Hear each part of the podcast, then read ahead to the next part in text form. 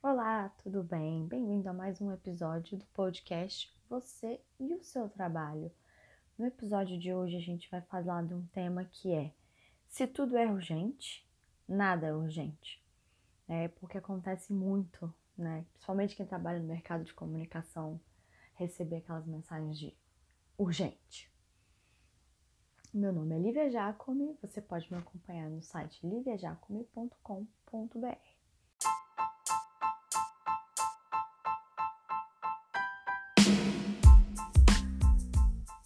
Esse é o podcast Você e o seu trabalho, apresentado por Lívia Jacome.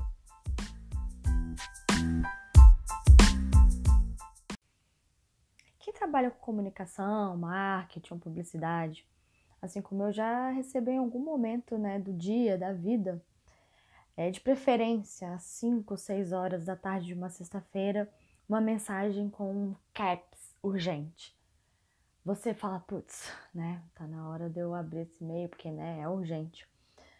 Quando você vai ver, é algo que poderia ser visto na segunda, poderia ser uma mensagem simples, poderia ser uma res resposta de algum e-mail anterior que você escreveu, né? Aí eu fico pensando que a banalização desse termo urgente me faz lembrar da história do Pedro e do Lobo. Não sei se vocês sabem essa história é, na, é uma fábula né, sobre um garoto chamado Pedro e ele tem que cuidar de ovelhas, né, para evitar que lobos se aproximem, matem, comam as ovelhas. E ele tá lá, né, todo dia tarde com as ovelhas, ele fica entediado e ele decide gritar: Lobo, lobo! Aí as pessoas da vizinhança ali vêm, olha o que aconteceu. Aí ele começa a rir, né, porque não tem lobo nenhum. As pessoas, ah, pô, sacanagem. Aí um outro dia, de novo, ele tá lá cuidando das ovelhas. E aí, de repente, ele tem de novo a brilhante ideia de gritar: lobo, lobo! As pessoas logo vêm correndo para tentar ajudar e novamente não tem lobo nenhum, né? Aí isso se repete algumas vezes até um dia que ele continua, né, lá à tarde cuidando das ovelhas e ele grita de novo: lobo, lobo! E as pessoas se olham e falam: ah, cara nunca tem um lobo, não vai ser dessa vez que vai ter. Só que, claro que dessa vez tinha um lobo que atacou, pegou alguma das ovelhas, matou, comeu as ovelhas, etc e tal. E aí isso me lembra muito, né? Essa fábula me faz lembrar muito desse urgente que a gente recebe com tanta frequência, né? Quando no fato não é urgente. É, para mim, os publicitários têm uma noção de urgente que é bem diferente do que os médicos, bombeiros têm, né? Os médicos e os bombeiros, quando eles tratam de algo, né, como urgente, aquilo significa vida ou morte de uma pessoa, né? Pode significar que se não for feita uma ação rápida, a pessoa em questão, o paciente ali, a vítima, pode vir a, a morrer. Para o publicitário, um e-mail urgente, uma, com uma chamada no WhatsApp e com algum outro, uma outra forma de comunicação, uma ligação fora de hora urgente pode ser o ajuste de uma frase de um banner, né? Não que o nosso trabalho de publicitários e marqueteiros e pessoas da comunicação em geral não sejam importantes, mas a gente tem que entender o grau de importância que a gente tem dado para diversas pontos e diversos aspectos da nossa vida, do nosso dia a dia. E para evitar né, que esses fluxos de urgências e mensagens infindáveis, que acontece um fenômeno muito, muito interessante que às vezes eu chego numa calmaria de e-mails, consegui responder todos os meus e-mails, né? Tô lá com a minha caixa de e-mail zerada. Aí dá quatro horas da tarde. Parece que assim, que a pessoa programa, né? Para ter um e-mail a cada cinco minutos. Então, se eu quatro horas eu deixei minha caixa zerada, vou fazer um orçamento, vou fazer um cálculo, vou fazer um relatório. Quando eu volto meia hora depois, eu tenho mais de 20 e-mails, né? É muita coisa. Mas para evitar isso, uma coisa que eu tenho feito e eu tenho percebido muitas vezes, algumas pessoas também tendo esse tipo de comportamento, é tirar notificações.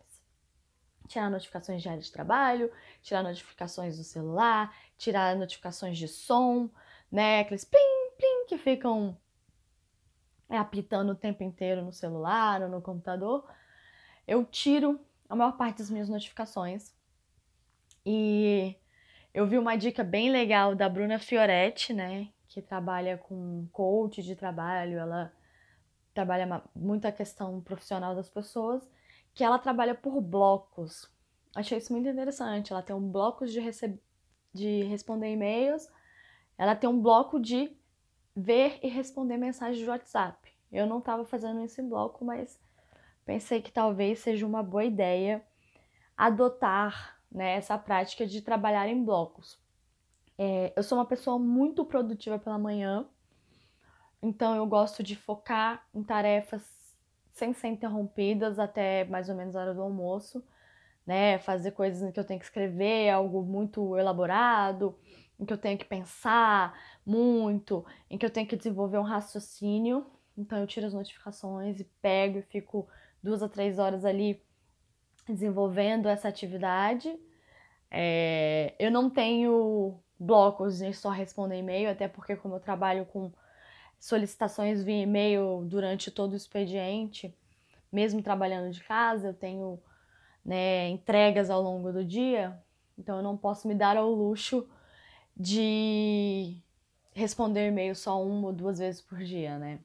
Mas eu também já meio que percebi que eu faço que nem a Bru Fioretti, eu já faço em blocos, assim, eu pego um momento para responder todos os e-mails que eu tenho ali, que eu já tenho uma resposta pronta, os que eu não tenho, eu salvo para depois, para poder desenvolver alguma resposta mais elaborada e tal, pensar com calma, porque às vezes é uma informação que eu tenho que pesquisar, que eu tenho que consultar outra pessoa, também não dá para responder tudo de bate-pronto.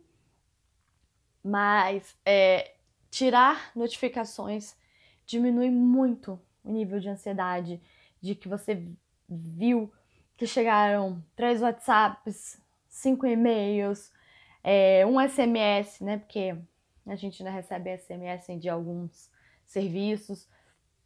É, e isso começa a te gerar uma ansiedade de tipo, não, mas eu não respondi aquela mensagem, eu tô respondendo mais, já tá chegando outro. Então, tirar essa gama de notificações que ficam pulando na sua cara é, faz com que você consiga produzir melhor, né? Então, assim, não é que você vai ficar alheio às mensagens que chegam por simples porque você não quer ser interrompido, não é isso. Mas é porque aquele momento não é um momento para interrupções, é um momento que você está produzindo alguma coisa que requer um nível de, de concentração, né? Eu escrevi até num texto lá no blog, de novo para lembrar para vocês que o site é liviajacomi.com.br. Né? A gente tem a parte do liviajacomi.com.br barra blog, onde estão todos os nossos conteúdos relacionados a mercado de trabalho, empreendedorismo, etc e tal. Lá eu escrevi exatamente uns textos sobre essa questão de urgências, né? De como a gente lida e como a gente é interrompido o tempo inteiro por notificações, por pessoas, é, ainda mais quem trabalha em escritório, não é o meu caso, mas quem trabalha no escritório, quando eu vou para o escritório, eu sou interrompida a cada 10, 15, 5 minutos às vezes, sem conseguir concluir uma tarefa, porque toda hora alguém vai falar, quer perguntar, quer marcar reunião, quer tirar uma dúvida, quer falar um oi, quer chamar para um café, e isso me causa um pouco de de agonia, né? Não conseguir parar, tipo, uma hora, né, inteira para executar uma tarefa bem feita, né? Então, é, voltando, né, essas interrupções, elas são, elas são ruins, porque elas quebram o seu ciclo de raciocínio, né? Elas quebram seu, a maneira como você está construindo é, sua ideia, seu pensamento, como você está se se organizando para entregar um, um, um, um, construir um trabalho ou alguma coisa do tipo. Mas então, é, era mais ou menos, queria né, pensar, trazer para vocês alguns insights que eu tive, né, sobre urgências e não urgências e como tentar lidar um pouco com essa gama crescente, né, que a gente tem esse mundo hiperconectado, ele é ótimo porque faz com que a gente tenha a um clique diversas informações é, pertinentes, mas também fazem com que a gente seja refém né, desse, desse tipo de comportamento. E para encerrar, eu vou deixar um dado aqui de uma professora do departamento de Informatics, né, departamento de informática da Universidade da Califórnia, a Gloria Mark. Ela fez uma pesquisa dizendo que depois que você é interrompido, você demora 23 minutos para voltar à imersão daquela atividade. Ou seja, é um tempo grande que você perde a cada momento que você é interrompido. Se você é interrompido a cada 15 minutos, você não consegue nunca voltar ao momento de imersão. Você está sempre ali na superfície, né, de atenção ao a tarefa que você está executando. É, continue com a gente. Esse foi o nosso segundo episódio, né? Se tudo é urgente, acaba que nada é urgente. Acompanhe que semana que vem temos outro episódiozinho. É sempre curtinho assim, especial de você e o seu trabalho. Obrigada, beijos e até mais!